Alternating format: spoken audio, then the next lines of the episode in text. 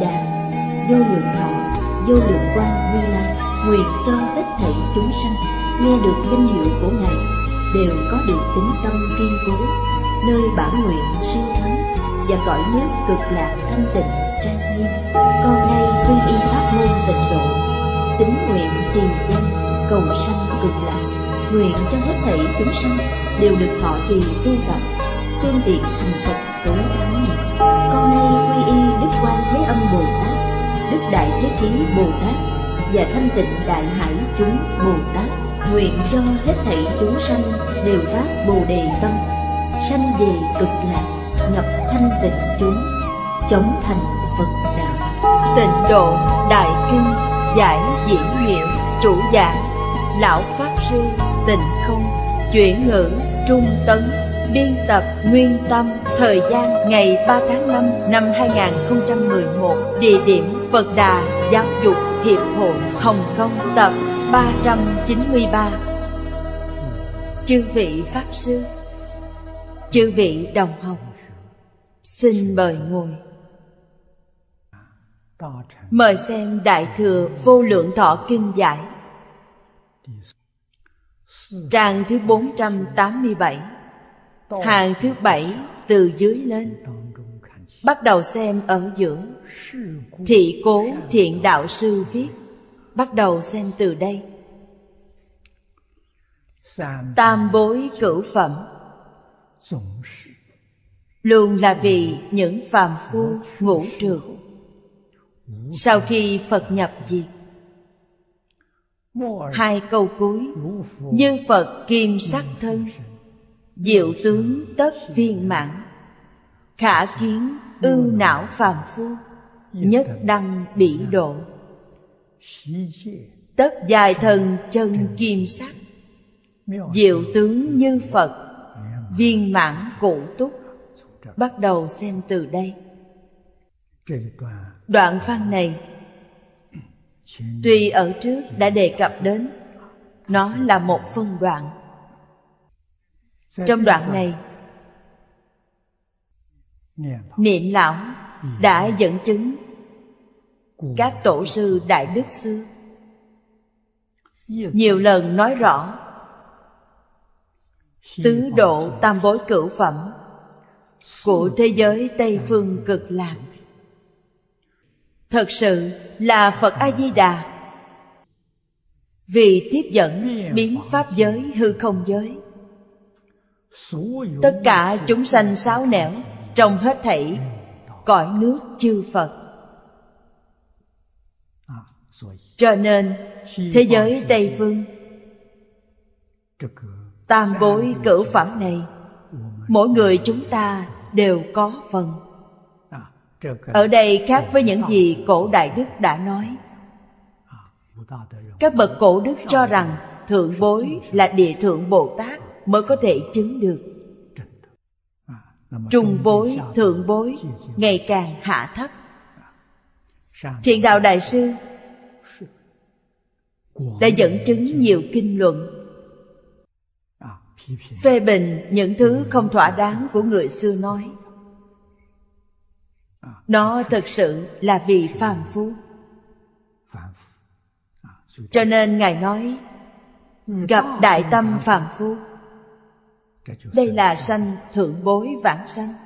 Như thế nào gọi là đại phàm phu? Tâm lượng lớn, khởi tâm động niệm đều nghĩ đến hết thảy chúng sanh khổ nạn. Đây là đại phàm phu. Còn tiểu phàm phu thì sao? Là chỉ nghĩ đến bản thân mình, nghĩ đến gia đình mình, nghĩ đến người thân của mình. Đây là tiểu phàm phu. Hạ bối vãng sanh là phàm phu tạo ác nghiệp, tạo ngũ nghịch thập ác. Lúc lâm chung gặp được thiện hữu khuyên bảo họ, họ có thể tiếp nhận, có thể tin, có thể hiểu và có thể thực hành. Đây là hạ bối vãng sanh. Thế nên tam bối cửu phẩm chúng ta đều có phần. Quan niệm này vô cùng quan trọng. hiển thị sự thù thắng của tịnh độ. Nguyện lực của Phật A Di Đà chẳng thể nghĩ bàn. Ở đây nói rất rõ ràng, đặc biệt là hai câu cuối: như thân kim sắc của Phật, diệu tướng đều viên mãn. Vãng sanh về thế giới Tây Phương Cực Lạc, đích thực là chứng được pháp thân bình đẳng. Đây không phải dựa vào chính mình, đoạn hoặc chứng chơn, mà hoàn toàn là nương vào bổn nguyện oai thần của Phật A Di Đà gia trì. Phật nếu không gia trì thì nó không diệu, vừa gia trì thì đều làm A Duy Việt Trí Bồ Tát. Vãng sanh không do mình, hạ hạ phẩm vãng sanh cũng là A Duy Việt Trí Bồ Tát. Vãng sanh về thế giới Cực Lạc, thân thể của mình giống như Phật A Di Đà, tử mà chân kim sắc thân, tướng mạo giống như Phật A Di Đà, diệu tướng như Phật. Như trong Quán Kinh đã nói, Phật A Di Đà thân có tám vạn bốn nghìn tướng tốt, mỗi tướng đều có tám vạn bốn nghìn vẻ đẹp. Chúng ta không có cách gì tưởng tượng được, thật chẳng thể nghĩ bàn. Hiển thị ra sự thù thắng vô cùng của thế giới Cực Lạc. Diệu tướng như Phật, viên mãn cụ túc. Bên dưới nói, diệt dĩ đại bi tâm, lợi ích chư quần phẩm, ly dục thâm chánh niệm, tịnh tuệ tu phạm hạnh. Đây là nói rõ vãng sanh về thế giới Tây Phương Cực Lạc, hoa nở thấy Phật, thân tâm lập tức được thanh tịnh, trí tuệ hiện tiền, tâm từ bi cũng hiện tiền, tự giác giác tha, thành tựu viên mãn, cũng giống như Phật. Phàm phu sáu nẻo của hết thảy chư vật Như Lai trong mười pháp giới, có duyên với quý vị. Câu này nên ghi nhớ, Phật không độ chúng sanh không có duyên, có duyên với quý vị. Cho dù là có thiện duyên, có ác duyên, miễn là có duyên với quý vị. Có duyên lúc họ gặp phải khổ nạn, họ ở nơi đó cầu cứu,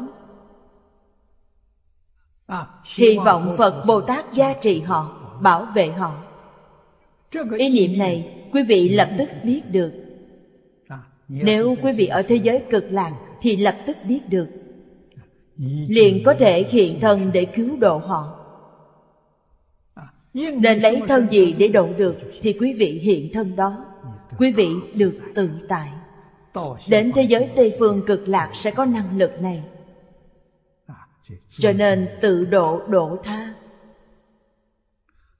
Những cái này đều là oai thần lực, đại lực của Phật A Di Đà. Bổn nguyện lực cố là đại nguyện, mãn túc nguyện cố là đầy đủ nguyện lực, minh liễu là đại trí, kiên cố là đại đức, cứu cánh là đại hạnh.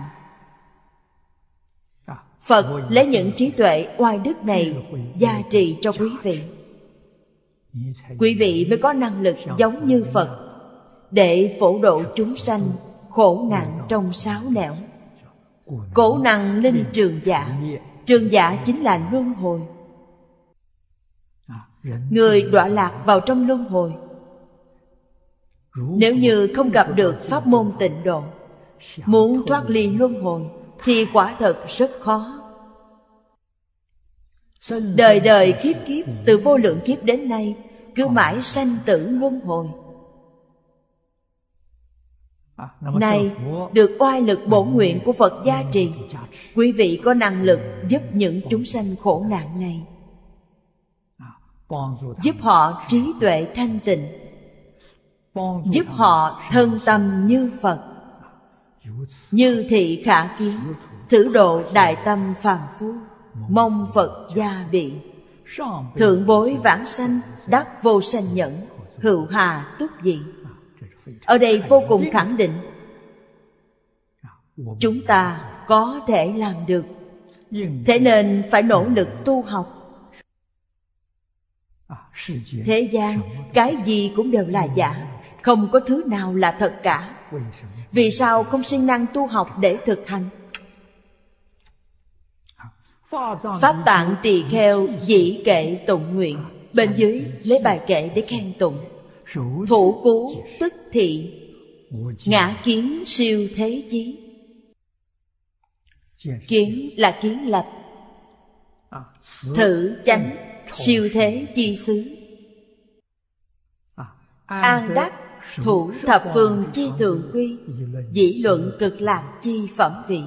Cho nên phẩm vị cực lạc đặc biệt vô cùng. Họ không phải dựa vào tự lực, mà hoàn toàn nương vào tha lực. Tự lực chính là lúc nãy nói là chỉ tâm lượng lớn nhỏ, có thể thực sự quan tâm đến hết thảy chúng sanh khổ nạn, có thể bỏ thân vì người. Đây chính là đại tâm phàm phu. Đại tâm phàm phu tu hành vãng sanh sẽ có cơ hội được ba phẩm của thượng bối: thượng thượng phẩm, thượng trung phẩm và thượng hạ phẩm. Thế nên chúng ta cần phải phát nguyện, cần phải thương yêu chúng sanh khổ nạn,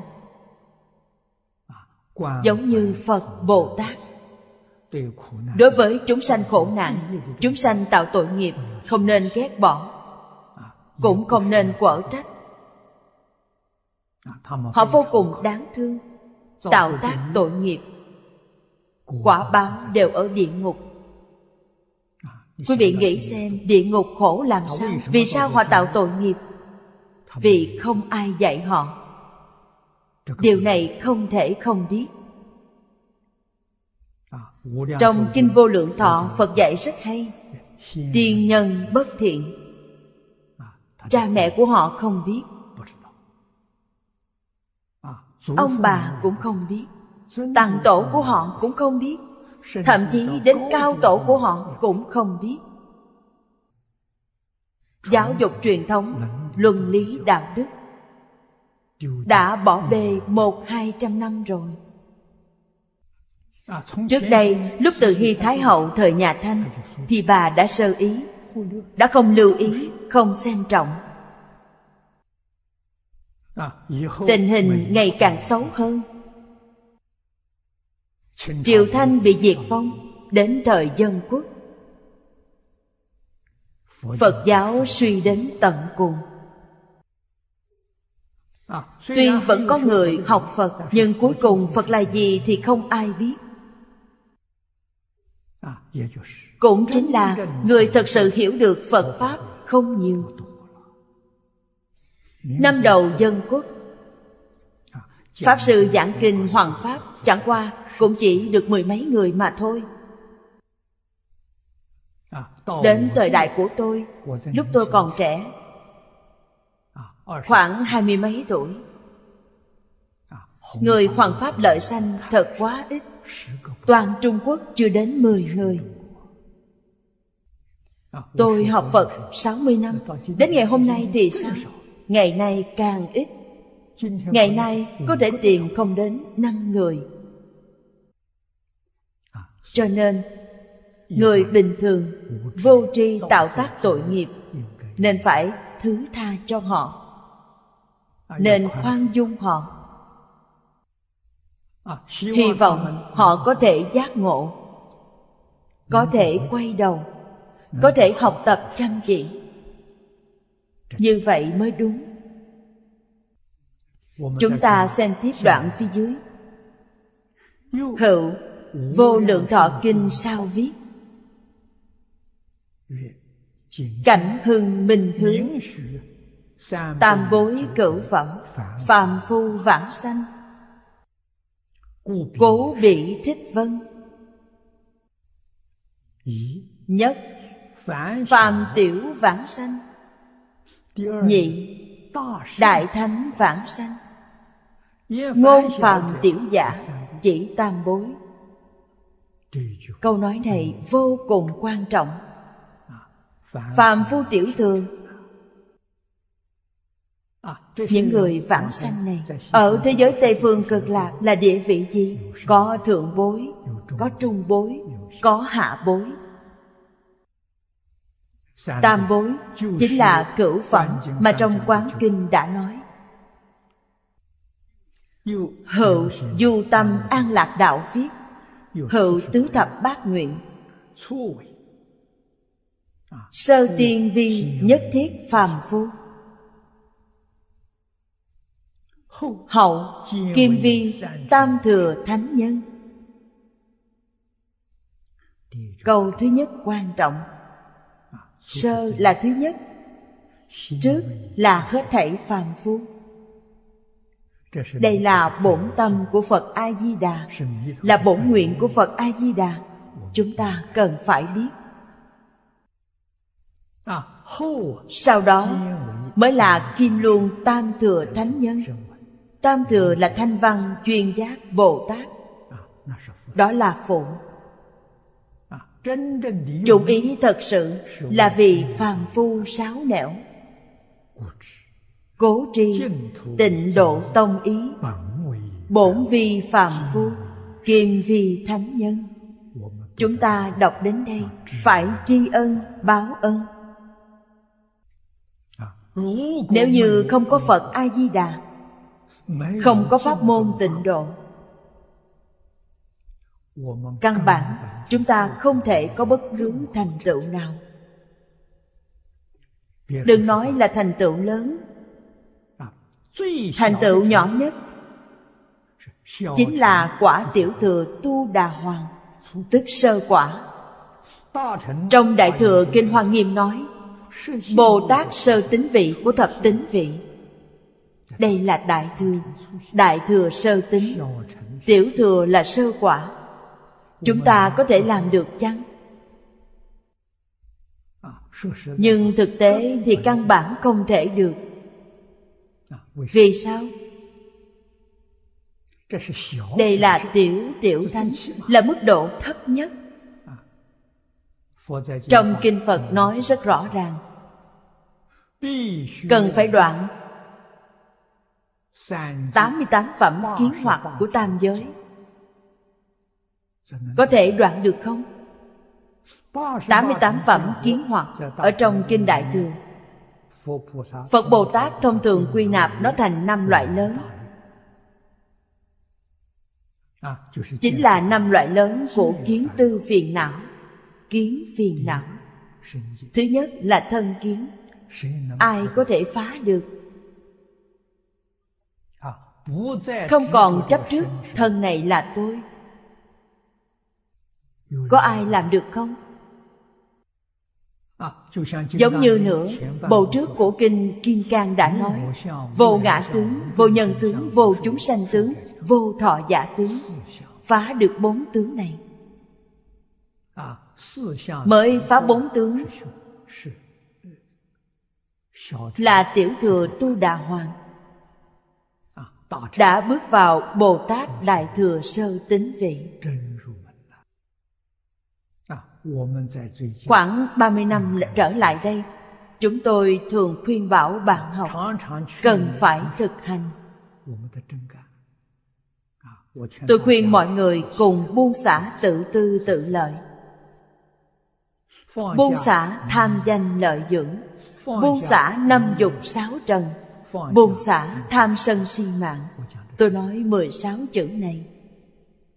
Điều này không dễ làm được. Đến được sơ tính vị không? Không. Chỉ đến được ngoài cửa, đến sơ tính, đến cửa của sơ quả, chưa vào được. Đưa quý vị đến ngoài cửa, còn đi vào thì sao? Đi vào tôi chưa có tiêu chuẩn này. Phải dùng tiêu chuẩn của Phật.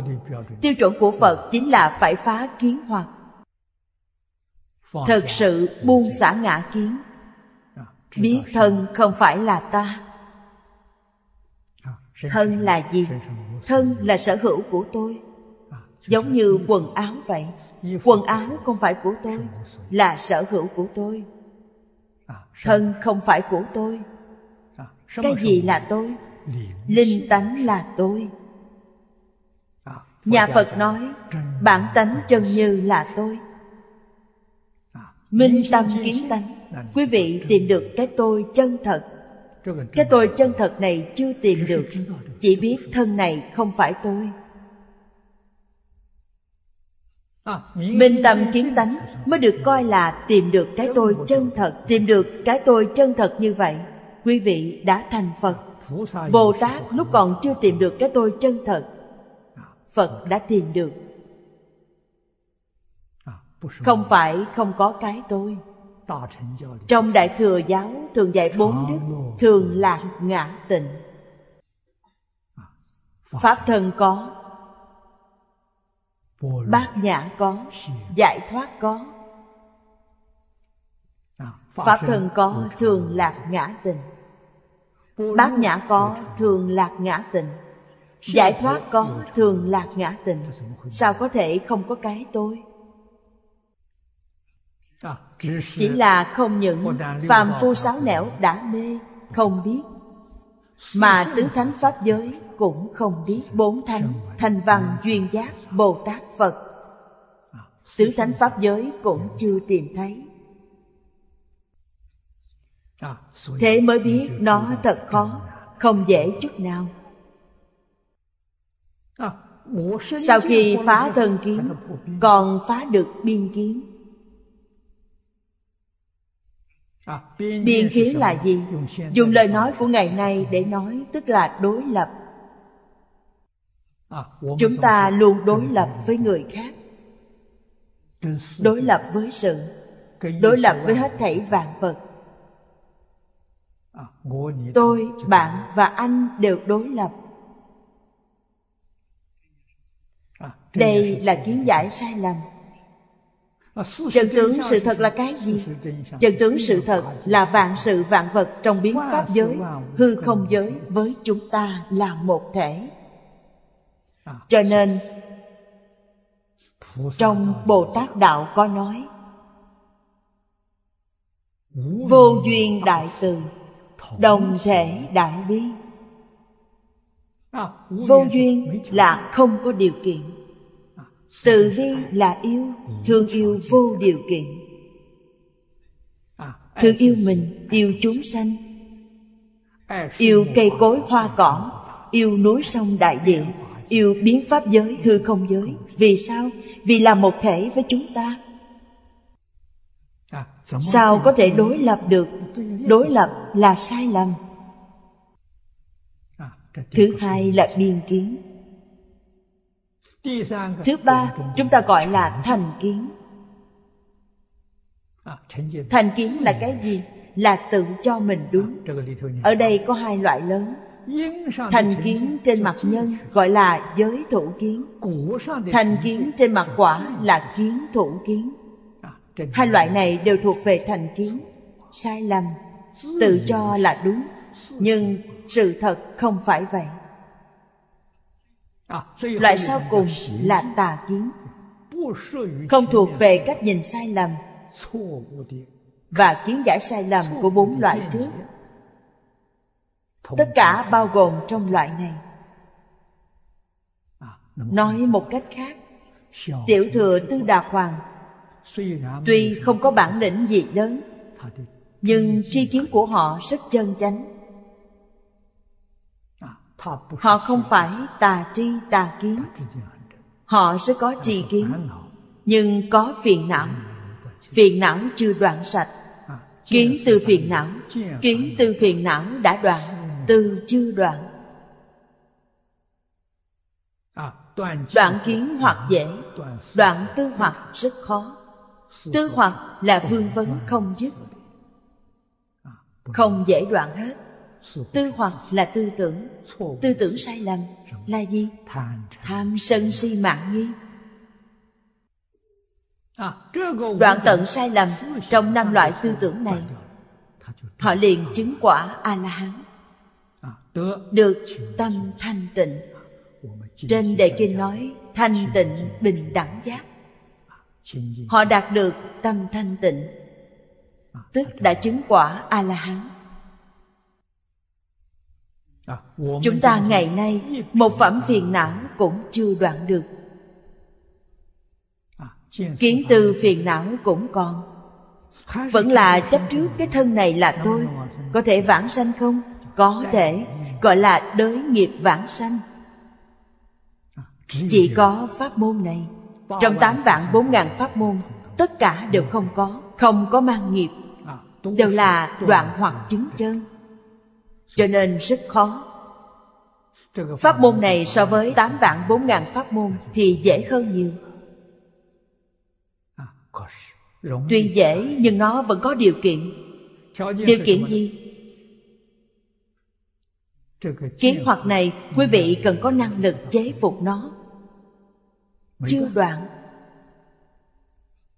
Chế phục cái gì? Tuy có nhưng nó không khởi tác dụng. Như vậy mới có thể vãng sanh. Dùng cái gì để chế phục? Dùng câu danh hiệu này để chế phục. Cho nên phương pháp trị danh hiệu này thật không thể nghĩ bàn. Phương pháp này quá diệu, khiến chúng ta khởi tâm động niệm đều niệm A Di Đà Phật. Ý nghĩ mới khởi lên. Người xưa nói không sợ niệm khởi, chỉ sợ giác chậm. Quý vị giác ngộ nhanh. Ý nghĩ mới khởi lên, cho dù là thiện niệm hay ác niệm, nhưng ý nghĩ thứ hai liền đổi thành A Di Đà Phật, khiến trong tâm chúng ta ở mọi lúc mọi nơi chỉ có A Di Đà Phật. Ngoài A Di Đà Phật ra đều không có gì nữa. Dưỡng thành thói quen này. Ý nghĩ vừa khởi chính là A Di Đà Phật. A Di Đà Phật sẽ tương ưng với thế giới Tây Phương Cực Lạc. Quý vị thấy thiện niệm của chúng ta tương ưng với ba đường thiện, ác niệm của chúng ta tương ưng với ba đường ác. Niệm niệm chúng ta là A Di Đà Phật. A Di Đà Phật không ở trong đường thiện của sáu nẻo, trong ác đạo cũng không có. Họ ở đâu? Ở thế giới Tây Phương Cực Lạc có. Quý vị tương ưng với họ, chắc chắn đến được thế giới Cực Lạc. Niệm Phật vãng sanh là đạo lý như vậy, phải luôn luôn rõ ràng tường tận. Niệm thành công câu A-di-đà Phật này, như thế nào gọi là niệm thành công? Lúc không niệm nó cũng khởi lên. Lúc niệm có A-di-đà Phật, không niệm cũng có A-di-đà Phật. Thuộc rồi, thành thuộc rồi. Xa dần tất cả phiền não tri kiến khác. Lúc nghĩ đến công việc, đặc biệt là lúc đang đau khổ, thiên tai, niệm thứ nhất chính là A Di Đà Phật. Như vậy là thành công. Nguyện thứ mười tám của bốn mươi tám nguyện, lúc lâm chung một niệm, mười niệm đều có thể vãng sanh thế giới Cực Lạc. Cho nên niệm Phật rất bức thiết. Trong đời này của chúng ta, đại sự nhân duyên lớn là cái gì? Là niệm Phật. Ngoài niệm Phật ra, toàn là việc nhỏ, đều không phải là việc cần gấp. Việc cấp thiết nhất chính là niệm Phật. Khuyên người niệm Phật. Thực sự niệm thành công, đối với mình có lợi rất lớn. Lợi ích gì? Đó là thân tâm của mình được mạnh khỏe. Quý vị không thể sinh bệnh. Bệnh từ đâu mà sanh? Bệnh nói nguồn gốc của bệnh tật chính là năm độc: tham, sân, si, mạng, nghi. Trong tâm chúng ta đều có năm độc, cho nên dễ dàng cảm nhiễm vi khuẩn bệnh bên ngoài. Đó là ngoại duyên. Trong tâm nếu không có năm độc, bên ngoài bệnh độc như thế nào đều không có cách gì xâm nhập vào được. Chúng ta ngày nay gọi nó là sức đề kháng. Nếu có sức đề kháng mạnh, Bệnh độc như thế nào vào đến quý vị đều không sao, đều không khởi tác dụng. Vì sao? Vì thân tâm quý vị mạnh khỏe. Đây là cái lợi đối với chính mình. Còn có một cái lợi lớn, không những tự mình được lợi ích mà người khác cũng được lợi ích. Quý vị sống ở nơi này không có tai nạn. Vì sao? Người xưa thường nói phúc nhân cư, phúc nhân địa. Phúc địa, phúc nhân cư. Người có phước ở đất phước, đất phước người có phước ở. Quý vị tu hành, tu đến lúc một câu A Di Đà Phật có thể chế phục được tất cả vọng niệm. Như vậy quý vị là người có phước báo lớn. Phước báo lớn nhất của nhân gian thiên thượng. Quý vị ở nơi này thì nơi này không có tai nạn. Nói cách khác, nhân dân ở nơi này đều hưởng phước của quý vị.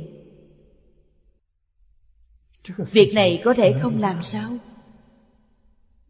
Quả thật không thể không làm điều này.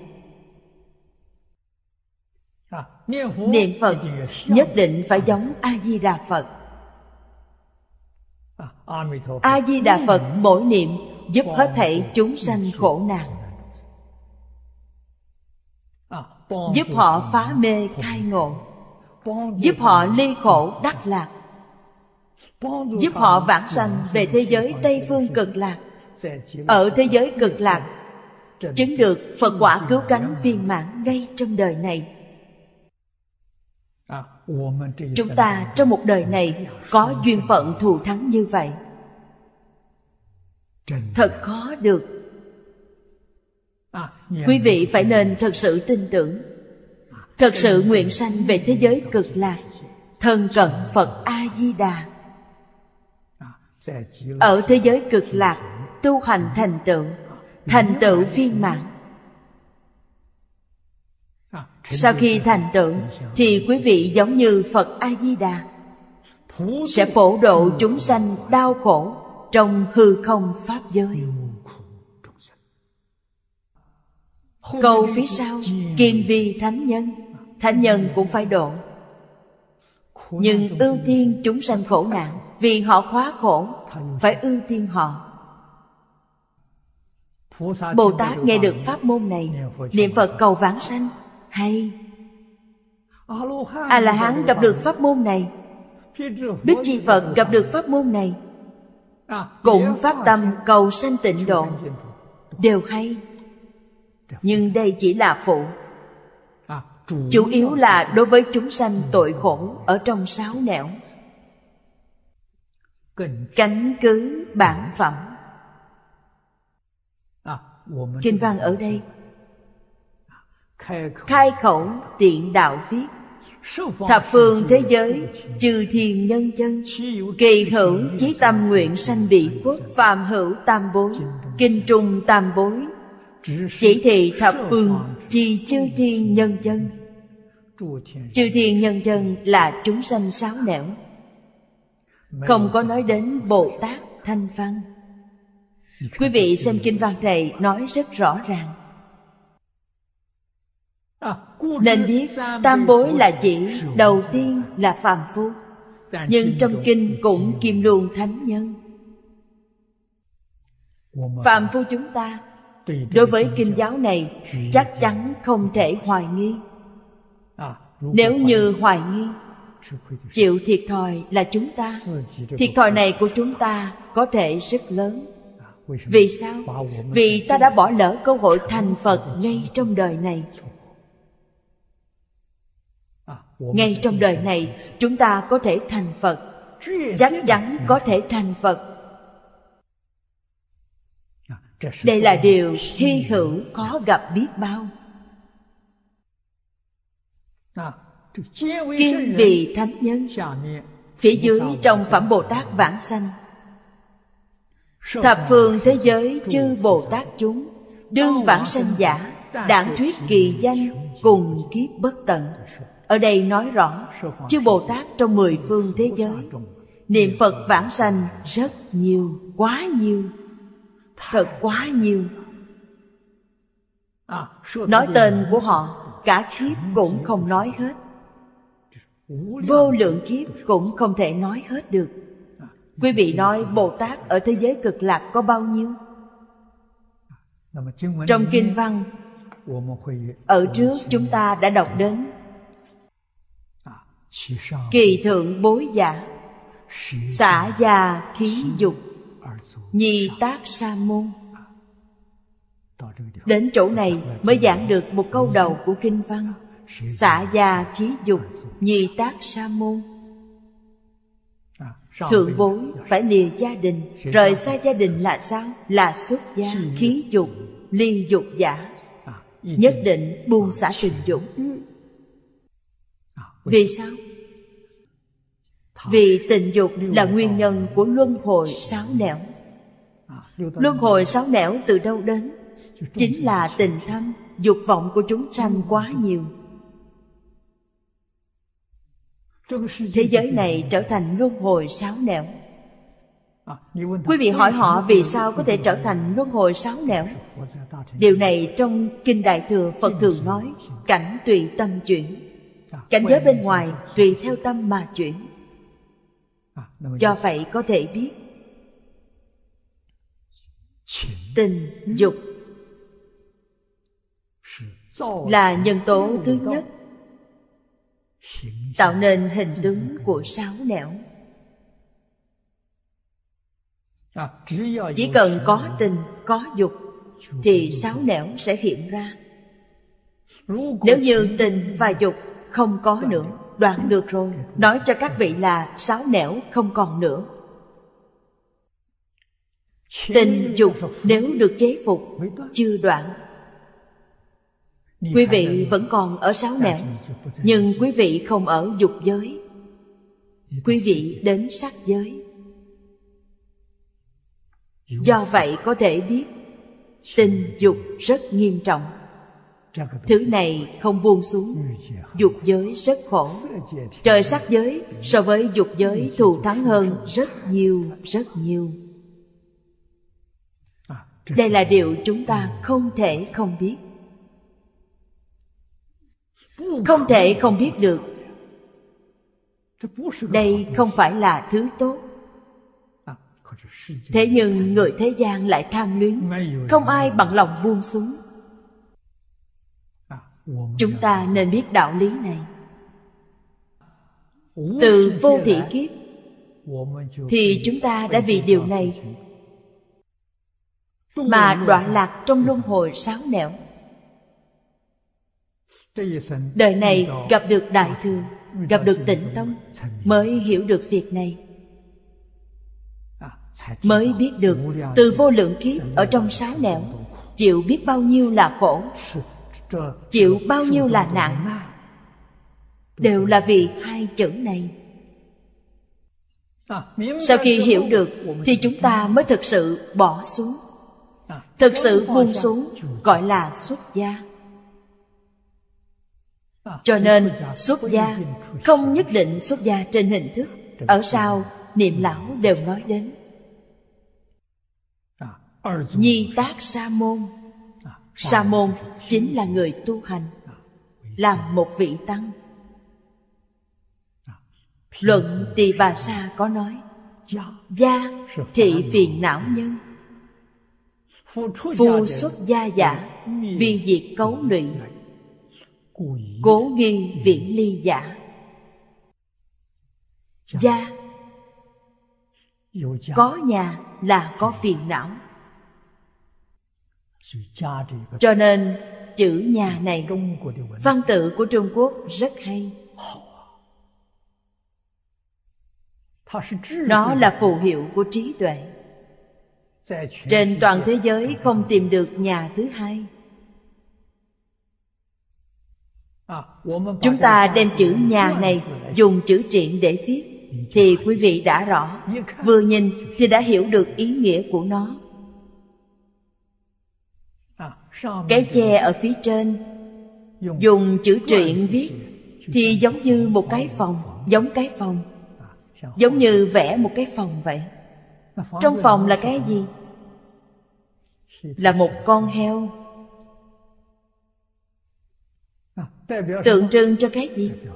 Tượng trưng cho ý nghĩa mê hoặc điên đảo. Văn tự Trung Quốc là phù hiệu của trí tuệ. Quý vị tuy không biết đọc như thế nào, nhưng quý vị nhìn hình dáng của nó là có thể hiểu được ý nghĩa. Trong cái phòng nhỏ là một con heo, cho nên chữ này có ý nghĩa không hay, không phải là một việc tốt.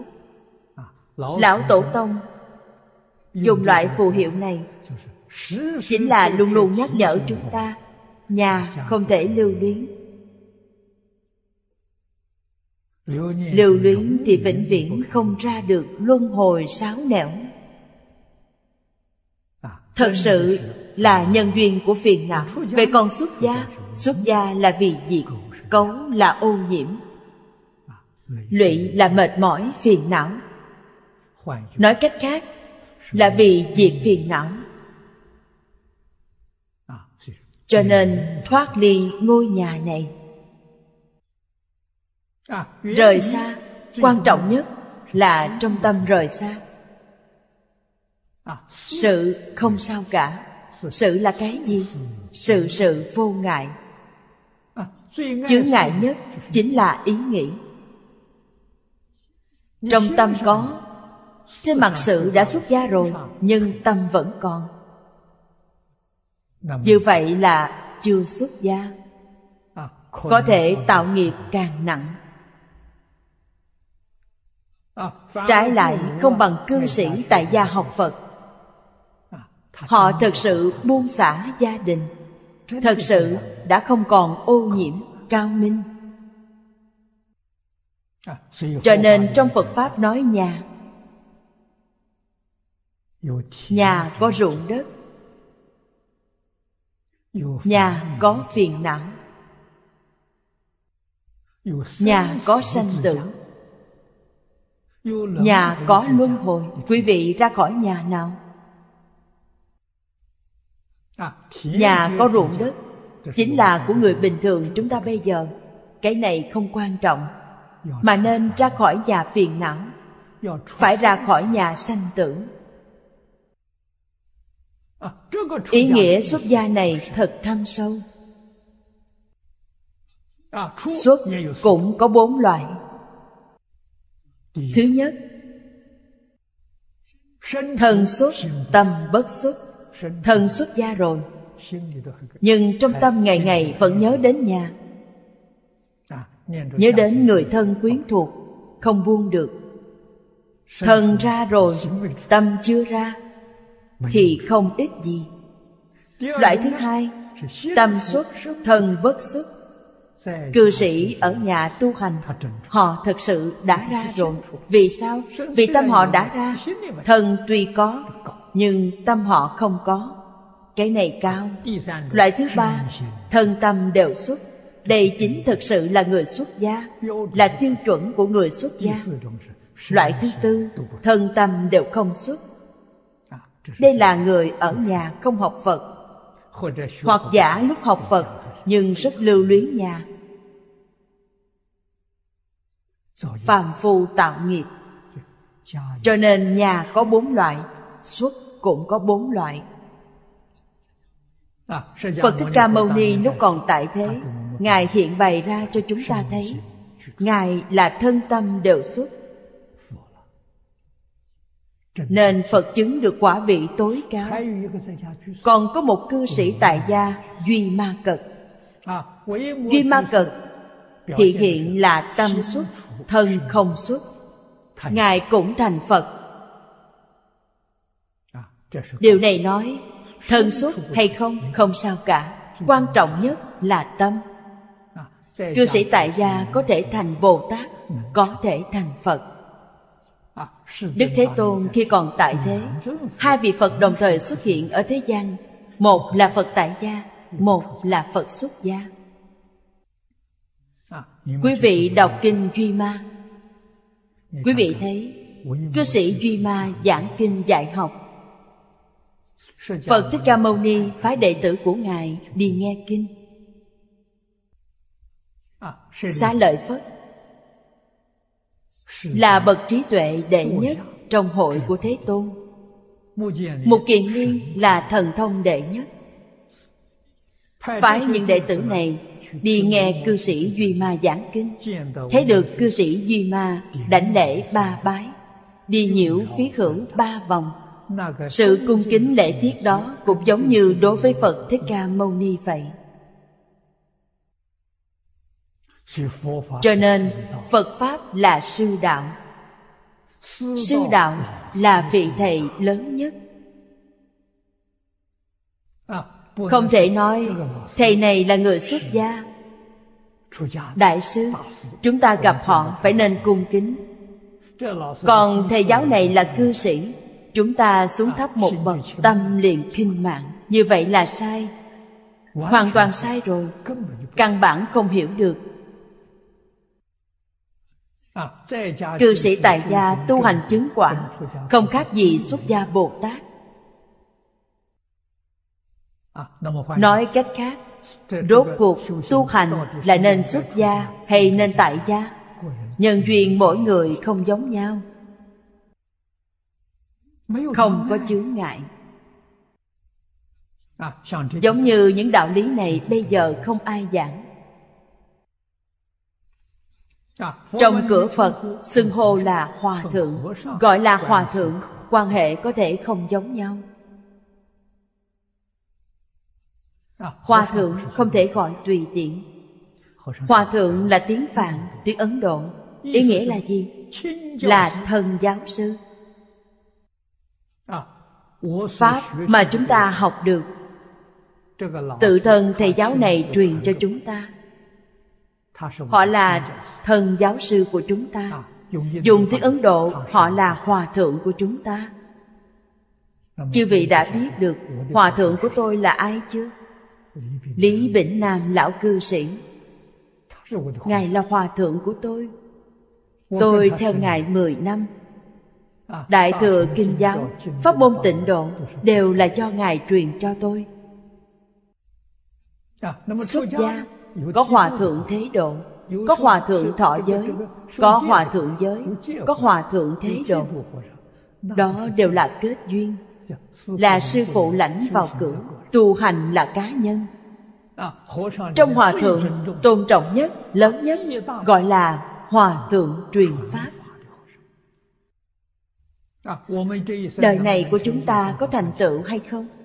Có quan hệ rất lớn với thần giáo sư, có quan hệ không lớn với thế độ sư, cũng có quan hệ không lớn với truyền giới sư. Lớn nhất chính là vị thầy trực tiếp chỉ đạo cho chúng ta tu hành. Vị thầy này lớn nhất. Nhà Phật gọi là Pháp tử, gọi là truyền Pháp. Những thưởng thức này chúng ta đều cần phải biết. Phật Pháp thực sự nói về sự tu hành thành tựu của quý vị. Thế cho nên ý nghĩa xuất gia rất sâu. Hữu huyền uẩn sư vân, xuất gia tạo ác cực nan, như lục địa hành thuyền. Tại gia khởi quá tức dị, như hải trung phiếm châu. Đây là huyền uẩn pháp sư nói. Vì sao? Hoàn cảnh xuất gia tốt. Đạo tràng này người xưa gọi là dựa chúng, nương chúng. Thật tu, thực hành trì, có thiện tri thức dẫn dắt. Ngày xưa là như vậy. Còn bây giờ thông thường đạo tràng không có. Vì sao? Vì không còn nghiên cứu kinh giáo. Phật giáo đã biến chất một trăm tám mươi độ. Nhất định phải hiểu. Thích Ca Mâu Ni Phật lúc còn tại thế, cả đời dạy học. Quý vị thật sự đã hiểu thì quý vị hiểu được Phật Pháp không phải là tôn giáo mà là giáo dục. Thích Ca Mâu Ni Phật ba mươi tuổi giác ngộ, đại triệt đại ngộ, minh tâm kiến tánh. Ngài bắt đầu giáo hóa, ba mươi tuổi bắt đầu dạy học, bảy mươi chín tuổi viên tịch. Từ khai ngộ đến viên tịch bốn mươi chín năm, không có một ngày gián đoạn.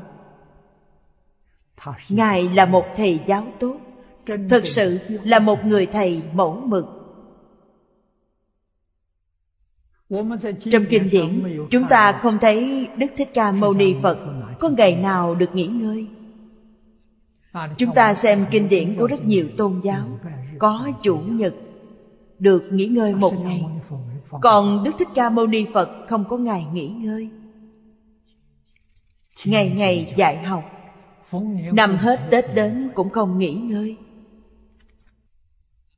Vậy chúng ta đã hiểu Phật Pháp ở thế gian mục đích là gì?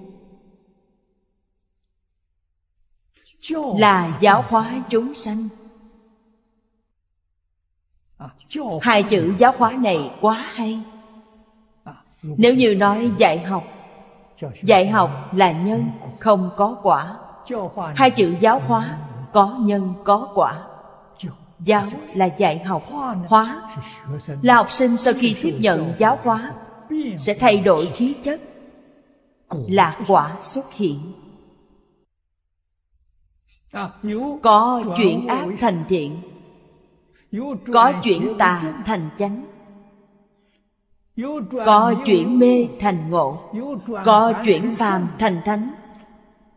Đây là hóa. Cho nên hai chữ giáo hóa thật hay. Thế nên Phật Pháp phải dùng danh từ hiện đại này để nói. Đó là một kiểu giáo dục văn hóa đa nguyên. Hoặc giả chúng ta nói giáo dục xã hội đa nguyên. Thích Ca Mâu Ni Phật là một nhà giáo dục. Biểu hiện của Ngài là người làm công tác nghĩa vụ giáo dục văn hóa xã hội đa nguyên. Ngài dạy học không thu học phí, mà còn giáo dục rất bình đẳng, không phân quốc tịch, không phân chủng tộc, không phân tín ngưỡng. Bất kể quý vị tin tôn giáo nào, quý vị đều có thể đến học. Cho nên trong đệ tử của Phật có rất nhiều người truyền giáo của các tôn giáo khác nhau. Thậm chí đến người đứng đầu trong tôn giáo đều bái Phật Thích Ca Mâu Ni làm thầy, theo Phật Thích Ca Mâu Ni học trí tuệ, nâng cao cảnh giới của mình. Điều này chúng ta không thể không biết. Trong Phật Pháp tuyệt đối không tìm thấy mê tín. Bất kể việc gì đều nói thật rõ ràng, minh bạch. Cho nên ngày xưa ở trong đạo tràng, muốn làm điều ác cũng rất khó. Cùng một đạo lý, thế giới cực lạc đều là người tu hành. Thế giới cực lạc, Phật A Di Đà giảng kinh dạy học, không có một ngày ngừng nghỉ. Thế giới đó rất đặc biệt. Thân chánh báo của con người là pháp tánh thân, không phải là thân máu thịt.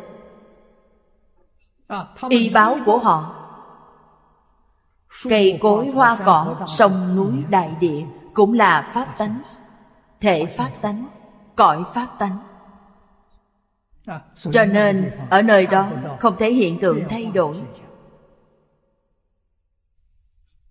Người sống được một vạn tuổi vẫn trẻ, không thay đổi, vĩnh viễn trẻ mãi, vĩnh viễn không già, vĩnh viễn không yếu. Thế giới này tuyệt vời. Người không cần ăn uống. Quý vị thấy ăn uống của chúng ta rất rắc rối. Thế giới cực lạc không cần ăn uống. Người ở thế giới cực lạc không cần ngủ nghỉ. Thế giới cực lạc không có đêm tối, là thế giới quang minh. Thần của mỗi người phóng ánh sáng, thần của chúng ta phóng ánh sáng, Phật cũng phóng ánh sáng, mỗi người đều phóng ánh sáng.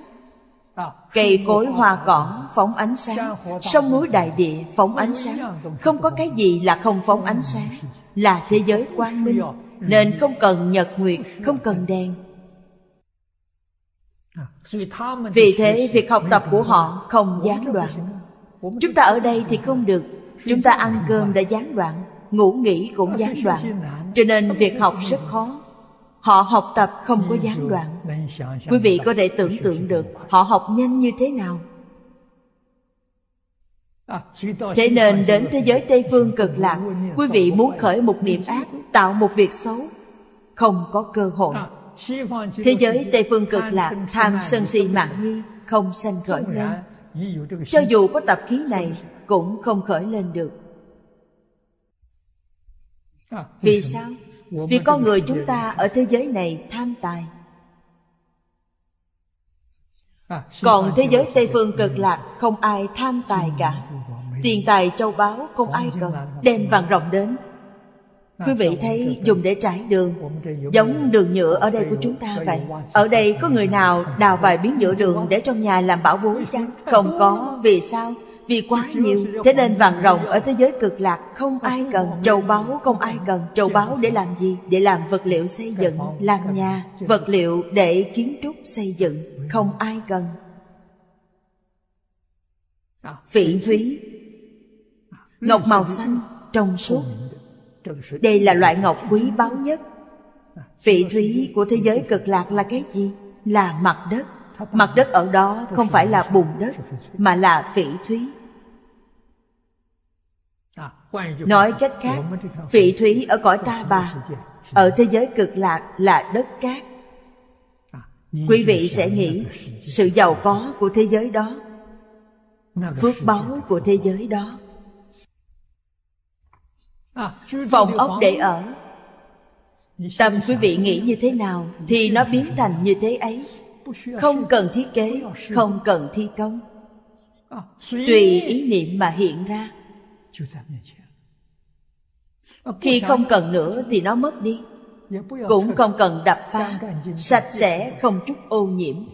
Quý vị nói thế giới này đi đâu để tìm? Ở thế giới này, phòng ốc lớn tôi không dám ở. Quý vị hỏi vì sao? Tôi nói đó không phải người ở trong nhà, mà là nhà ở trong người. Quý vị phải hầu hạ phòng ốc, phải quét dọn, không mệt lắm sao? Ở thế giới này, nhà ở càng nhỏ càng tốt. Vì sao? Vì dễ dọn dẹp, vài phút đã dọn dẹp sạch sẽ. Ở rất thoải mái. Ở thế giới Tây Phương cực lạc không liên quan. Phòng nhà dù lớn cũng không cần dọn dẹp, không cần quét dọn, nhưng không một chút dơ bẩn. Ở thế giới cực lạc không có việc gì cần quý vị làm. Quần áo mang lâu cần phải thay giặt, muốn thay thì đã thay đồ mới. Còn cũ thì sao? Đồ cũ không thấy nữa. Không cần lo lắng gì, toàn tâm toàn lực tu đạo, đều lo học tập, khắp biến pháp giới hư không giới, không tìm được nơi thứ hai có môi trường tu học như vậy. Chỉ có duy nhất Phật A Di Đà có. Như vậy mà có thể không đi ư? Duyên của chúng ta với Phật A Di Đà đã rất sâu. Sao biết được? Vì ngày ngày nhớ Ngài, ngày ngày nghĩ đến Ngài. Nhân duyên này đúng là sâu sắc. Tĩnh tâm để phản tỉnh sẽ biết. Chúng ta niệm danh hiệu chư Phật Bồ Tát, danh hiệu nào niệm nhiều nhất? Phật A Di Đà. Chúng ta học tập kinh điển thì kinh điển nào? Khi học tập chúng ta dùng tâm lực và thời gian nhiều nhất? Tịnh Độ Ngũ Kinh. Điều này đã nói rõ duyên của chúng ta với Phật A Di Đà rất sâu. Ở đây chúng ta vừa mới phát tâm, thực sự nghĩ đến thế giới Tây Phương Cực Lạc, là đã đăng ký ở thế giới Cực Lạc. Đã đăng ký tên xong. Đăng ký ở đâu? Đăng ký ở trên hoa sen. Trong ao bảy báo mọc một đóa hoa sen. Trên hoa sen có tên của quý vị, tức đã đăng ký, đã ghi danh. Tương lai về thế giới Cực Lạc, A Di Đà Phật liền mang đóa sen này đến tiếp dẫn ta. Công phu niệm Phật càng chuyên cần thì hoa càng lớn. Cho nên thế giới Cực Lạc không thấy vật gì có sự thay đổi, chỉ có hoa sen trong ao bảy báo là thay đổi, từ từ biến lớn lên, ánh sáng càng biến càng đẹp. Nếu thoái tâm không học, học pháp môn khác, đóa sen này sẽ khô chết, không còn nữa. Quý vị vừa động niệm là có, không động niệm liền mất đi.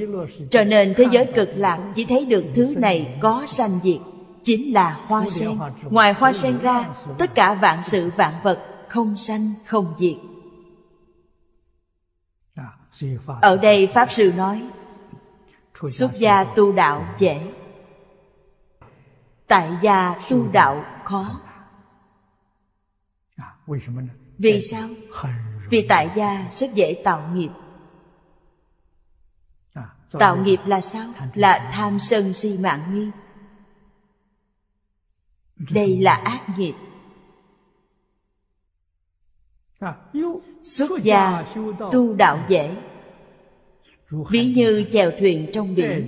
Tại gia tu phước rất khó, như chèo thuyền trên đất. Tuy nhiên có tâm xuất gia mà thân không xuất gia, thân xuất gia mà tâm không xuất gia. Nay thân tâm đều xuất gia, nên gọi là từ bỏ gia đình, xa lìa dục lạc. Trong đoạn kinh văn này nói, từ bỏ gia đình,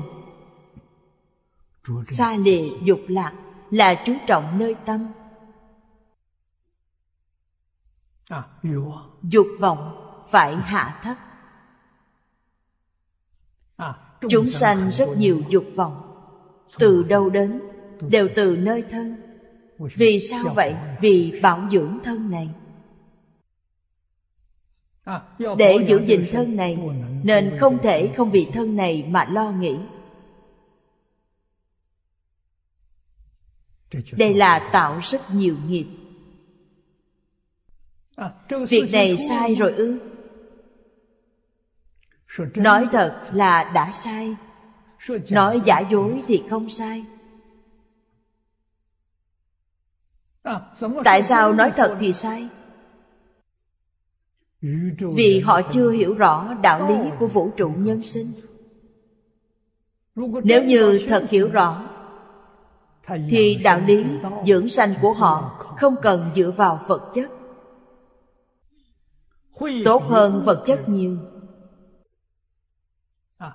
Đó là gì? Là ý niệm. Điều này Phật nói nhiều rồi. Hết thể pháp từ tâm mà sanh ra.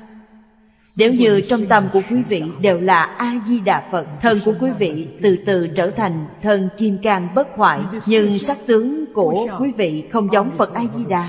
Thân Ngài có vô lượng tướng, tướng có vô lượng vẻ đẹp. Chỉ ít có ba mươi hai tướng tốt, tám mươi vẻ đẹp sẽ hiện ra. Như vậy có cần dinh dưỡng không? Một chút thức ăn là đã đủ.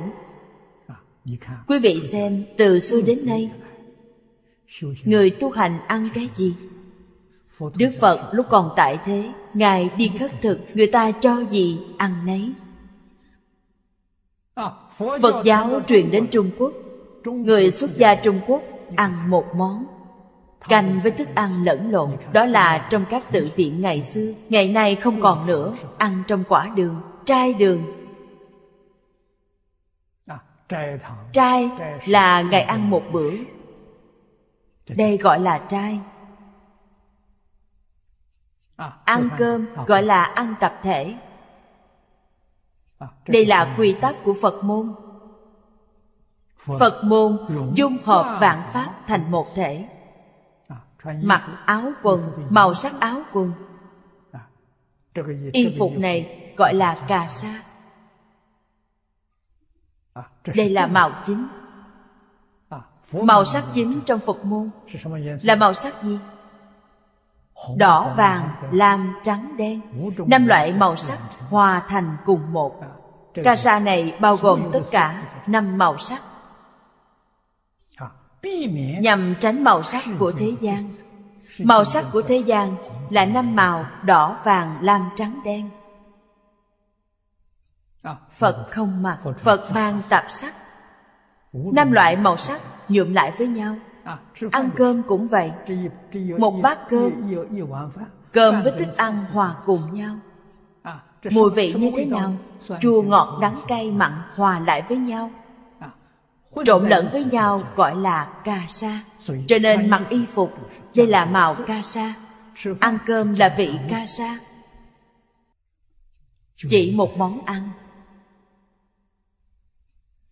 không có rất rất nhiều chủng loại bày ra ở đó. Đó là pháp thế gian. Cho nên người xuất gia đơn giản.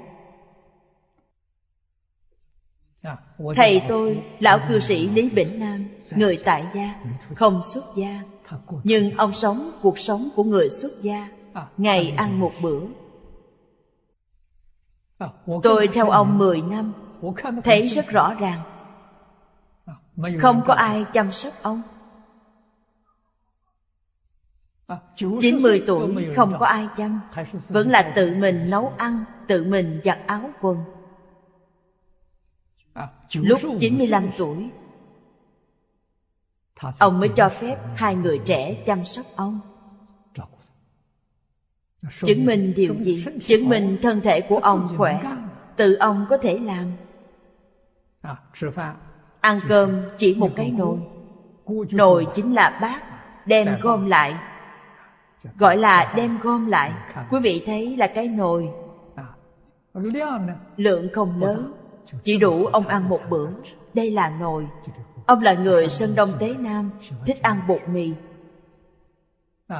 Mỗi ngày nấu mì để vào một ít rau xanh, một hai miếng đậu phụ. Từ khi mới nhóm lửa, hạ nồi và đến khi ăn xong, dọn dẹp sạch sẽ, rất sạch sẽ, chỉ nửa tiếng. Không lãng phí thời gian. Không cần nhiều bát, rửa nhiều như vậy thật phiền hà. Chỉ một cái, nồi cũng là nó, mà bát cũng là nó. Thật tự tại. Nhưng ông rất từ bi, không như những người trì giới khác, rất chấp trước. Thầy không hề chấp chặt. Buổi tối mời ông đi ăn cơm, ông đi, ông sẽ đi với quý vị. Tôi lúc đó cũng có chút hoài nghi. Thầy bảo với tôi, người ta bây giờ công việc của họ bận rộn, họ chỉ có ban đêm mới có thể ngồi cùng quý vị, mới có thể đến với quý vị để thỉnh giáo. Như vậy, nếu quý vị ban đêm không đi thì cơ hội của họ không còn nữa. Vì độ chúng sanh phải giúp họ.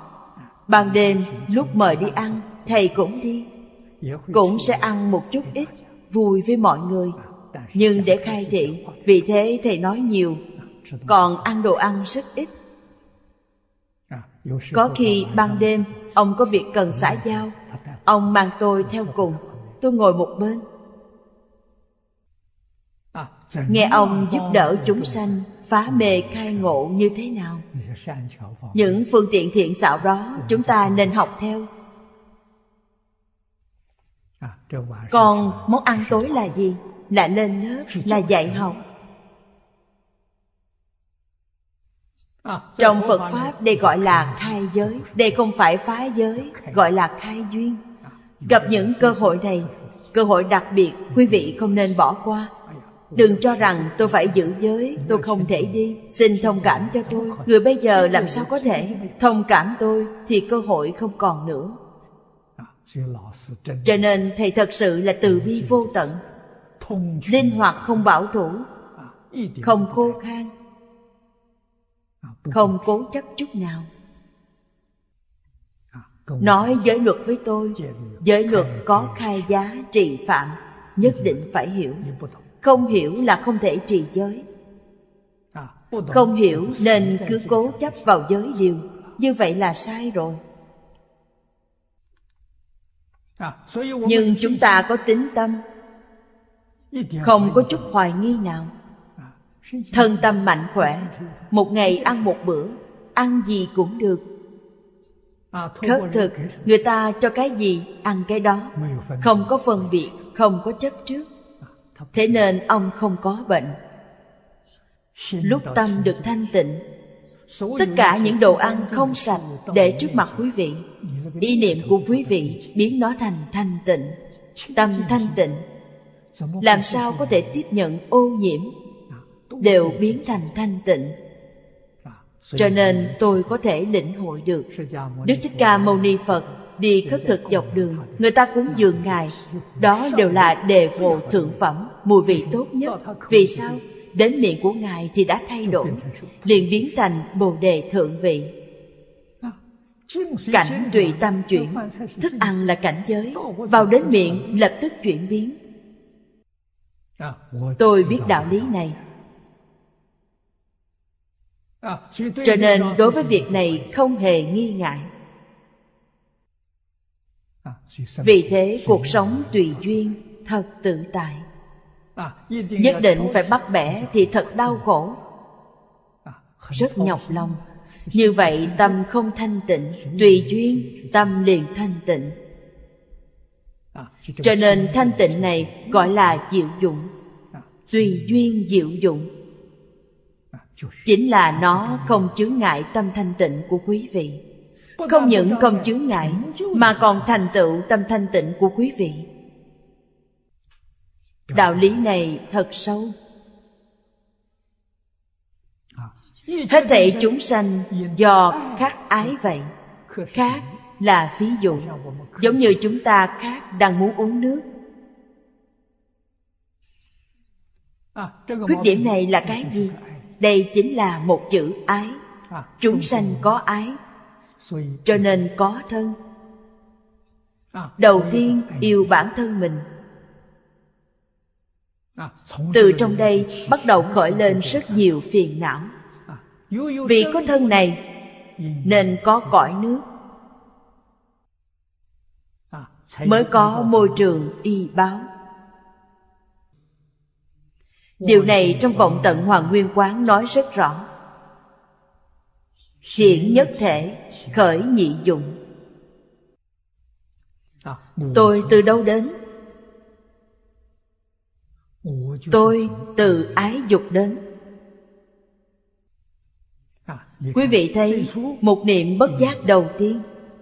Một niệm bất giác này không có nguyên nhân, nên gọi là vô thủy vô minh. Vô thủy là gì? Là không có bắt đầu, không có quá khứ, không có vị lai. Một niệm lúc đó. Một niệm lúc này chúng ta cũng đã làm rõ rồi. Di Lặc Bồ Tát đã nói, một cái búng tay có ba mươi hai ức trăm nghìn niệm,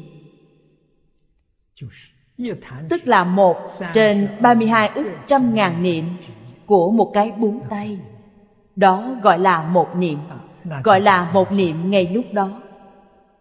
Một niệm đó bất giác liền xuất hiện vô minh.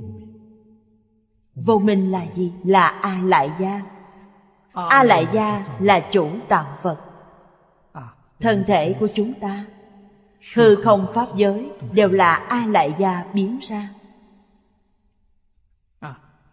Hư không pháp giới và chính mình vốn là cùng một thể, vĩnh viễn là một thể. Nhưng do vọng tưởng phân biệt chấp trước nên cho rằng không phải một thể, sai rồi. Phật Bồ Tát biết là một thể, cho nên từ một thể khởi hai dụng. Ở đây biết được phàm phu chính là vị ái, chánh báo chính là mạt na thức. Trong mạt na thức, Phật bảo với chúng ta tứ đại phiền não thường tương tùy. gọi là vô thỉ vô minh. Thứ nhất, thân kiến, ngã kiến, chấp trước không có tôi, chấp trước có cái tôi, như vậy là sai, tức ngã kiến. Thứ hai, ngã ái. Ngã ái là tham, ngã mạn. Chúng ta ngạo mạn, ngạo mạn là sân nhuế. Ngã si là ngu si. Quý vị thấy tham sân si, bốn đại phiền não thường tương tùy, đồng thời cùng khởi lên, khởi lên cùng một lúc với ngã kiến. Đây chính là A Lại Gia thức. A Lại Gia thức chúng sanh không biết, chấp trước A Lại Gia thức là ngã. Vì có cái chấp trước này, nó liền hiện một huyễn thân. Thân này là cái gì? Là hiện tượng vật chất, tướng phần của mạt na thức. Ngã, tham sân si là kiến phần của mạt na thức. Tự thể của mạt na thức là tự chứng phần, tự tánh của tự chứng phần là nghiệp tướng của A Lại Gia. Đây là nói rõ thân tâm quốc độ từ đâu mà có. Quý vị thật sự hiểu rõ, minh bạch. Xả gia khí dục, ái khát tịnh cố. Tịnh này chính là chuyển A Lại Gia thành đại viên cảnh trí, chuyển mạt na thành bình đẳng tánh trí, chuyển thức thứ sáng thành diệu quán sát trí, chuyển năm thức trước thành thành sở tác trí, chuyển thức thành trí. Đây là khai ngộ. Đây chính gọi là đại triệt đại ngộ, minh tâm kiến tánh. Vừa chuyển thì thân liền thanh tịnh, quốc độ cũng đã thanh tịnh, cảnh tùy tâm chuyển. Tâm là chủ thể, tâm là năng sanh năng hiện, cảnh giới là sở sanh sở hiện. Chúng ta hiểu được đạo lý này, cố gắng để dụng tâm, thì tự nhiên có thể chuyển được. Chúng ta có thể sống giống như Phật Bồ Tát. Cuộc sống như vậy thật sự hạnh phúc mỹ mãn, không cần sống cuộc sống đau khổ của nhân gian. Bây giờ tuy không thể hoàn toàn chuyển, nhưng vẫn giống được vài phần. Vậy chúng ta học Phật không phải đã lãng phí. Học Phật có tiến bộ rồi. Học Phật biểu hiện ở bên ngoài thật là vô lượng pháp hỷ, vô lượng hỷ lạc. Đại Bát Nhã Kinh phân: Bồ Tát Ma Ha Tát, chiến tánh háo du chư Phật quốc độ, ưng viễn ly cư gia, cố trì xuất gia vi tịnh độ chánh nhân, dĩ viễn ly bất tịnh cố. Bồ Tát Ma Ha Tát là Đại Bồ Tát. Trong câu này phạm vi bao quát rất rộng, từ thập tín vị đến thập hồi hướng đều xưng Bồ Tát. Bốn mươi mốt địa vị, thập tín, thập trú, thập hạnh, thập hồi hướng đều xưng Bồ Tát. Thập địa và đẳng giác gọi là Ma Ha Tát. Cho nên trong danh hiệu này có năm mươi mốt địa vị. Bồ Tát Ma Ha Tát họ thích vân du các cõi nước Phật, thích đến mỗi một cõi nước Phật để học tập. Phật môn gọi là tham học. cõi nước chư Phật, họ đều có năng lực để đi. Đi cúng Phật. Cúng Phật là tu phước. Đi nghe kinh, nghe pháp là học trí tuệ, phước huệ song tu. Đây chính là sự nghiệp của Bồ Tát. Sau khi tu thành, họ giáo hóa chúng sanh. Lúc đang tu học cũng có giáo hóa chúng sanh. Gặp được có duyên thì họ độ. Mà những vị Bồ Tát này đều có năng lực phân thân, đều có năng lực hóa thân, có thể hóa vô lượng vô biên thân. Nên cần phải rời xa cư gia. Điều này phải chú ý đến, chính là rời bỏ bất tịnh. Cư gia nên dùng ý nghĩa là bất tịnh, rất viên mãn. Rời bỏ tất cả nhiễm trước. Đại thừa Kinh giáo thường dạy rời bỏ phân biệt chấp trước. Thật sự làm được không phân biệt, không chấp trước, vậy là đúng rồi. Cố trì xuất gia vì tịnh độ chánh chân, dĩ viễn ly bất tịnh.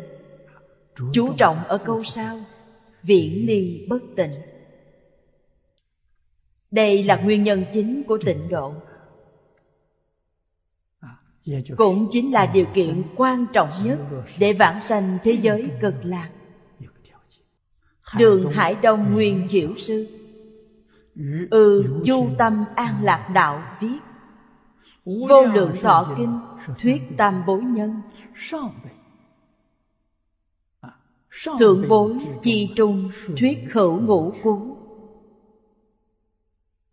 Hải Đông thời nhà Đường, bây giờ gọi là Hàn Quốc, Cao Ly tức Triều Tiên, Nguyên Hiểu Pháp Sư, người Hàn Quốc. Ngài du học ở Trung Quốc, thân cận Thiện Đạo Đại Sư.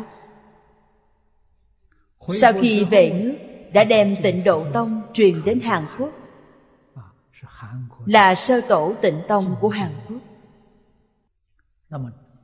Du Tâm An Lạc Đạo, bộ sách này là trước tác của Ngài.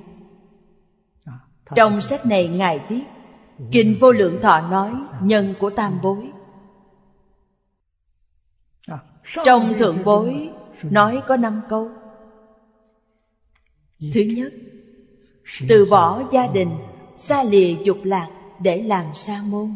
Ở đây hiện bày ra phương tiện chánh nhân. Chú trọng ở phương tiện.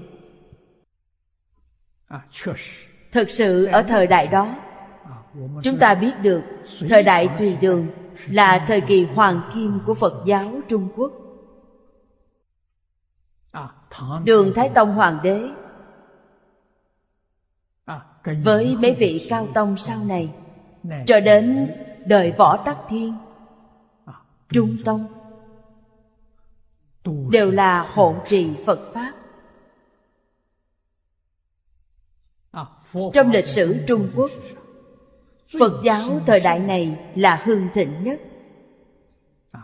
Họ hộ Pháp rất đắc lực. Đạo tràng lúc đó tốt, chân tu.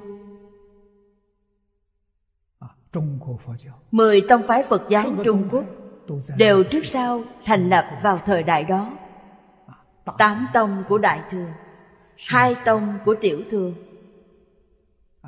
đều có tổ sư đại đức chỉ đạo. Người thành tựu quá nhiều.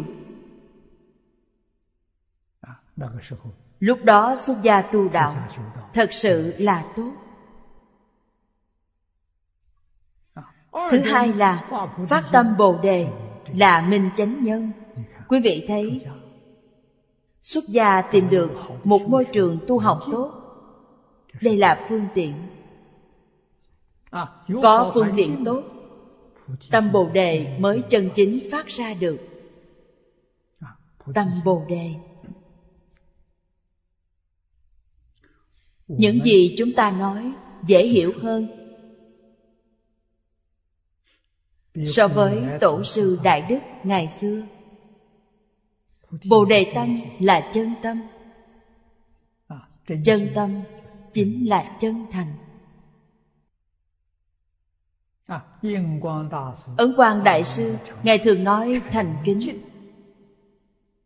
Một phần thành kính được một phần lợi ích, mười phần thành kính được mười phần lợi ích. Không có tâm thành kính, Phật đến dạy quý vị, quý vị cũng không được lợi ích. Vì sao? Vì không tương ưng.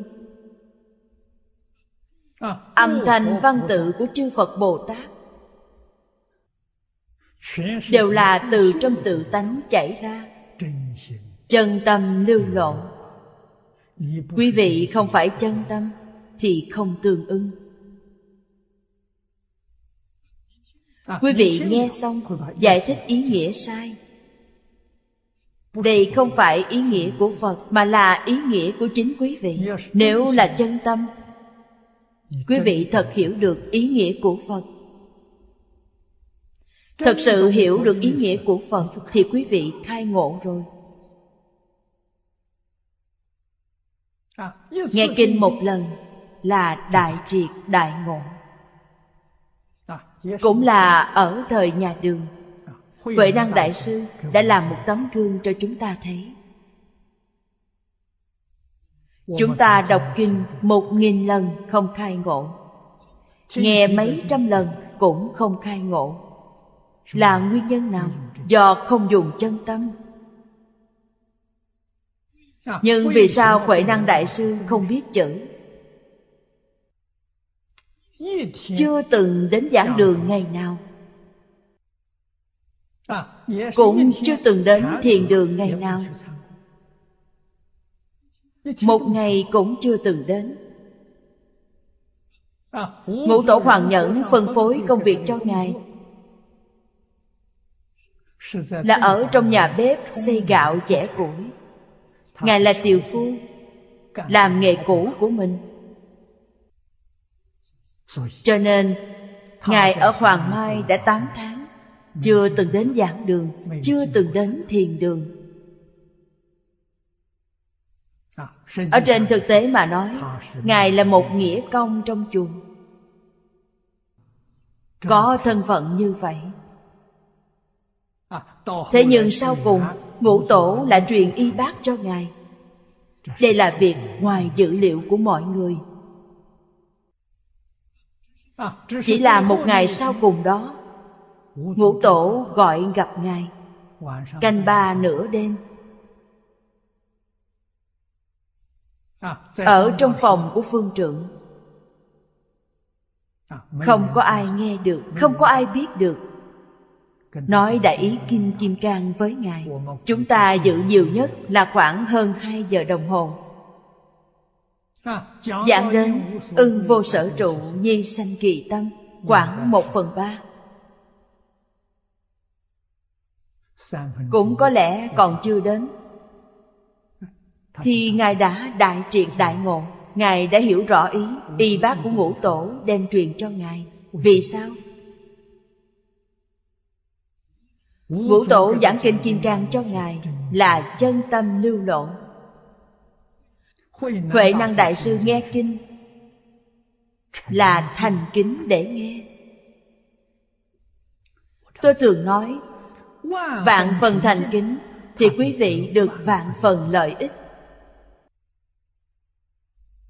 Ấn Tổ nói, một phần thành kính được một phần lợi ích. Mười phần thành kính không phải đã được mười phần lợi ích rồi sao? Trăm phần thành kính được trăm phần lợi ích. Nghìn phần thành kính được nghìn phần lợi ích. Vạn phần thành kính ngài đạt được tối đa. Huệ Năng Đại Sư là đạt được tối đa. Vừa nghe thì thế nào? Đã thành Phật. Thật sự đã minh tâm kiến tánh, liền đem nghe kinh tâm đắc trình bày với Thầy, trình bày cho Ngũ Tổ Hoàng Nhẫn năm câu. Nào ngờ tự tánh vốn tự thanh tịnh, nào ngờ tự tánh vốn không sanh diệt, nào ngờ tự tánh vốn tự đầy đủ, nào ngờ tự tánh vốn không dao động, nào ngờ tự tánh năng sanh vạn pháp. Nói đến ở đây, Lão Hòa Thượng nói được rồi, không cần nói nữa. Truyền y bát cho Ngài, bảo Ngài nhanh chóng rời đi. Vì sao vậy? Vì sợ người khác đố kỵ, người khác sẽ hại Ngài. Bảo Ngài lẩn tránh đi. Lẩn tránh trong đội thợ săn mười lăm năm. Đại khái bên ngoài, việc này đã quên hết rồi. Đã mười lăm năm, quên hết rồi. Ngài liền xuất hiện. Thiền tông lớn mạnh lên rất nhiều. Đây là gì? Là phạm phần tôn kính, một chút cũng không thiệt thòi. Chúng ta ngày nay nghe kinh học giáo lý không có tâm cung kính nhiều như vậy. Cho nên đọc kinh đều đã hiểu sai ý nghĩa của kinh. Không phải ý nghĩa của Phật, mà là ý nghĩa của mình. Nghe kinh cũng vậy, không nghe được cái thật chất. Tất cả đều là ý nghĩa của mình. Đang giải thích giáo huấn của Phật Bồ Tát, đều đã làm sai. Ngày nay khó khăn lớn nhất của Phật giáo khó ở chỗ nào? Khó ở chỗ không có tâm cung kính. Không có tâm cung kính, Phật Bồ Tát đến dạy cũng không dạy được. Khó là ở chỗ này. Lúc xưa có một chút tâm cung kính, đó là cái gì? Là từ nhỏ dạy dỗ mà có. Vào thời đại của tôi, nhờ được chút ánh sáng. Được chút ánh sáng là gì? Là sinh ra ở nông thôn. Nếu như sinh ra ở đô thị thì cũng không có. Thành kính này không học được nữa. Nhưng ở nông thôn, nông thôn còn rất cổ hủ. Quý vị có một số người từ nông thôn đến. Quê hương chúng tôi là nơi khởi nguồn của phái Đồng Thành. Cho nên ở hai triều đại Minh Thanh, văn phòng rất thạnh. Trẻ con ở nông thôn đều đi học tư thục. Quê hương chúng tôi tư thục rất nhiều. Tôi vào lúc sáu bảy tuổi đã đi học tư thục. Tôi nhớ thời gian rất ngắn, đại khái chỉ có một năm, thì đổi thành trường học ngắn hạn, do chính phủ tổ chức. Giáo trình trong trường học ngắn hạn không còn học cổ thư. Đổi thành cái gì mà con chó kêu, con mèo nhảy, đổi thành giáo trình như vậy, thật sự hỏng rồi. Nhưng cũng may là còn có chút ấn tượng. Đối với cha mẹ không có không hiếu thuận, đối với anh em không có không thương yêu, đối với tôn trưởng không có không cung kính. Đây là chúng tôi nhờ từ nhỏ dưỡng thành. Tôi học tư thục. Tư thục tuy không lớn, ở từ đường. Trong nhà bà con của tôi, Vương Thị Tông Từ, bây giờ từ đường cũng không còn nữa. Ngày vào tư thục được bái thầy. Cha tôi mang theo lễ vật cúng dường thầy.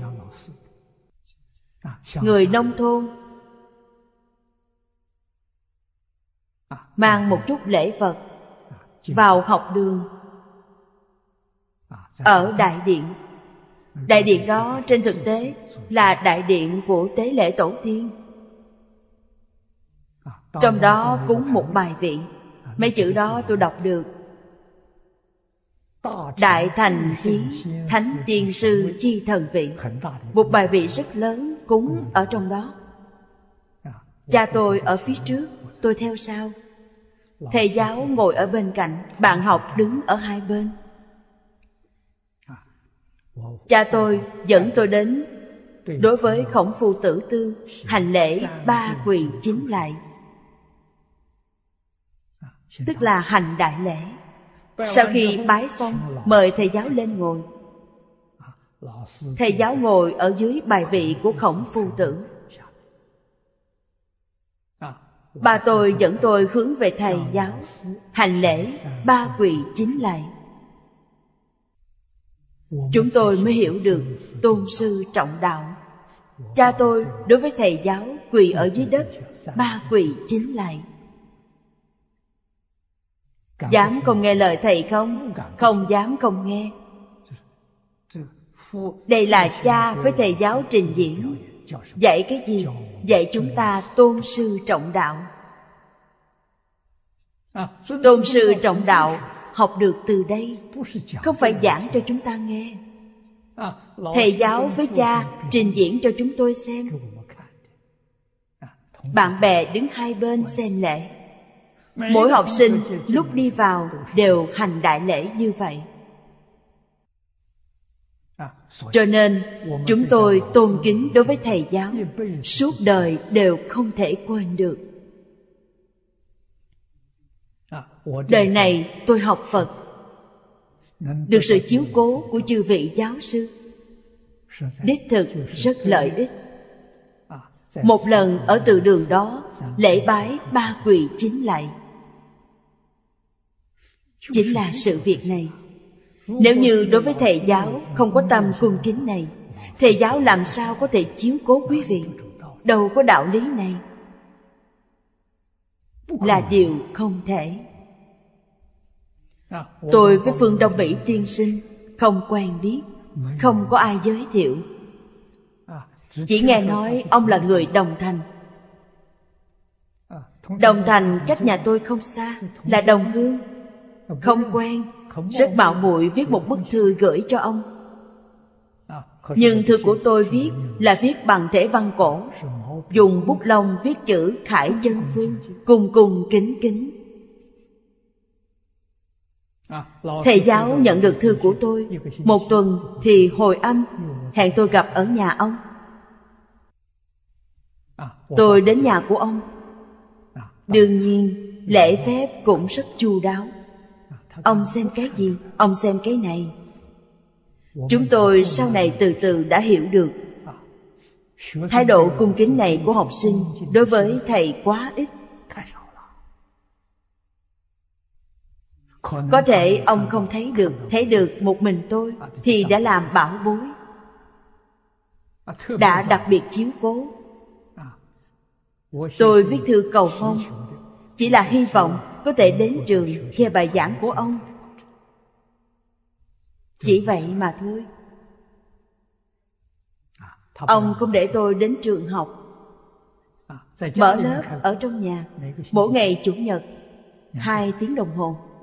Học sinh chỉ một mình tôi, một thầy một trò. Một tuần hai giờ học, tôi đã được học như vậy. Ông vì sao phải bỏ ra thời gian, đặc biệt bỏ ra thời gian để dạy tôi? Là do thành kính, tôn sư trọng đạo. Tôi muốn học, hiếu học, không làm tôi mãn nguyện. Như vậy ông có lỗi với tôi. Phàm là người thật sự có học thuật đều hy vọng có truyền nhân, truyền thừa đạo nghiệp của mình. Người xưa thường nói bất hiếu khẩu tam, vô hậu phi đại. Bất hiếu có ba, vô hậu lớn nhất. Làm thầy giáo không có người truyền thừa là thất bại. Một đời không tìm được học sinh truyền thừa, vậy làm thế nào? Thì viết sách, dùng chữ nghĩa truyền đi, hy vọng hậu nhân có duyên có thể đọc được sách của họ, là nguyên nhân như vậy. Tôi gặp được Chương Gia Đại Sư, đó là có người giới thiệu. Chương Gia Đại Sư hẹn với tôi một tuần một lần, giống như Phương Đông Mỹ tiên sinh vậy, hai giờ đồng hồ. Tôi theo Chương Gia Đại Sư ba năm. Sau khi Đại Sư viên tịch,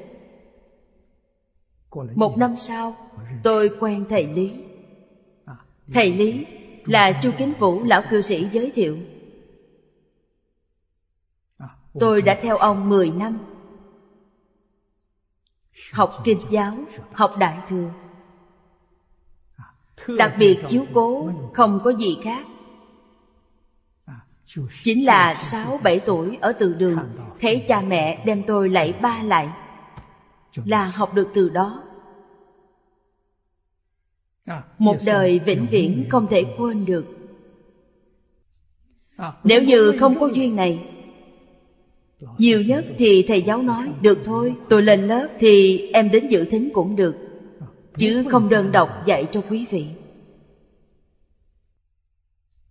Cho nên tất cả pháp từ trong cung kính mà cầu được. Quý vị có thể được bao nhiêu, chính là xem quý vị có bao nhiêu tâm cung kính. Đây là điều tất nhiên. Không có tâm cung kính, Phật Bồ Tát giảng kinh nói pháp cho quý vị, quý vị nghe cũng không nghe được, cũng không nghe hiểu. Biểu hiện cung kính chưa đủ, không đạt được gì, mà phải chân thành. Đây là chân thành của tâm Bồ Đề, chính là chánh nhân. Thứ ba, chuyên niệm Phật này, đây là nói tu quán, làm thật. Quán là gì? Nói như hiện nay chính là quan niệm. Quý vị có rất nhiều quan niệm sai lầm, đem quan niệm sai lầm sửa cho đúng, đây gọi là tu quán. Như vậy mọi người đã dễ hiểu. Xã hội ngày nay rất rắc rối. Rắc rối ở chỗ nào? Quan niệm sai lầm phổ biến, coi quan niệm sai lầm cho là đúng, ngược lại quan niệm đúng đắn thì lại cho là sai lầm. Điều này rắc rối quá lớn. Điều này đã dẫn đến thiên tai. Còn đối với mình mà nói thì mang theo bệnh tật, thân tâm không khỏe mạnh. Đối với hoàn cảnh để nói là mang theo tai nạn. Người học Phật hiểu điều này, đặc biệt là học Đại Thừa. Cảnh tùy tâm chuyển, núi sông đại địa là tùy theo ý nghĩa của chúng ta mà chuyển. Ý nghĩ của chúng ta tốt thì núi sông đại địa tốt, ý nghĩ không tốt thì khuyết điểm của núi sông đại địa liền hiện ra. Trong Kinh Lăng Nghiêm bảo với chúng ta, tâm tham, tâm tham nặng, xã hội đại chúng đều tham tâm, nên chiêu cảm lấy thủy tai. Sân nhuế, chiêu cảm lấy hỏa tai. Núi lửa phun trào, trái đất nóng dần lên. Ngu si cảm được phong tai. Ngạo mạn cảm được là động đất. Hoài nghi cảm được là đại địa lỏng lẻo, không kiên cố, núi sẽ đổ xuống, mặt đất sẽ chìm xuống. Đây là hoài nghi. Những tai hại do hoài nghi chiêu cảm ra không thể xem nhẹ nó, rất nghiêm trọng. Điều này chúng ta không thể không biết. Tín tâm kiên định, đại địa sẽ kiên cố, thì sẽ không xảy ra sự cố. Người ngày nay không có tín tâm, cho nên vấn đề đã bày ra. Quý vị thật sự siêng năng học tập và nghiên cứu Phật Pháp Đại Thừa, quý vị biết xã hội ngày nay vì sao lại biến thành như vậy, dùng cách nào để cải sửa nó. Được, có phương pháp, không phải là không có cách. Phật từ lâu đã nói qua, trừ bỏ tham sân si, siêng tu giới định tuệ, thì vấn đề đã được giải quyết. Câu này là một câu năm chữ, chúng ta nên hiểu được.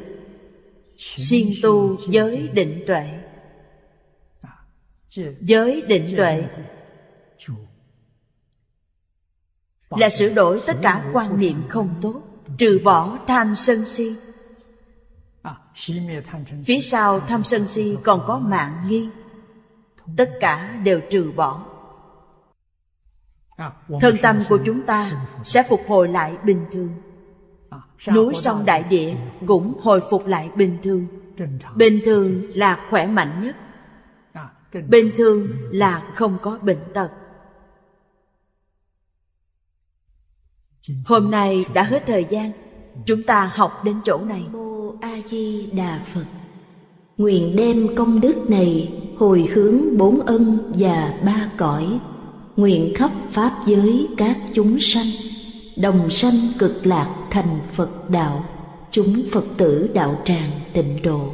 Nam mô A Di Đà Phật.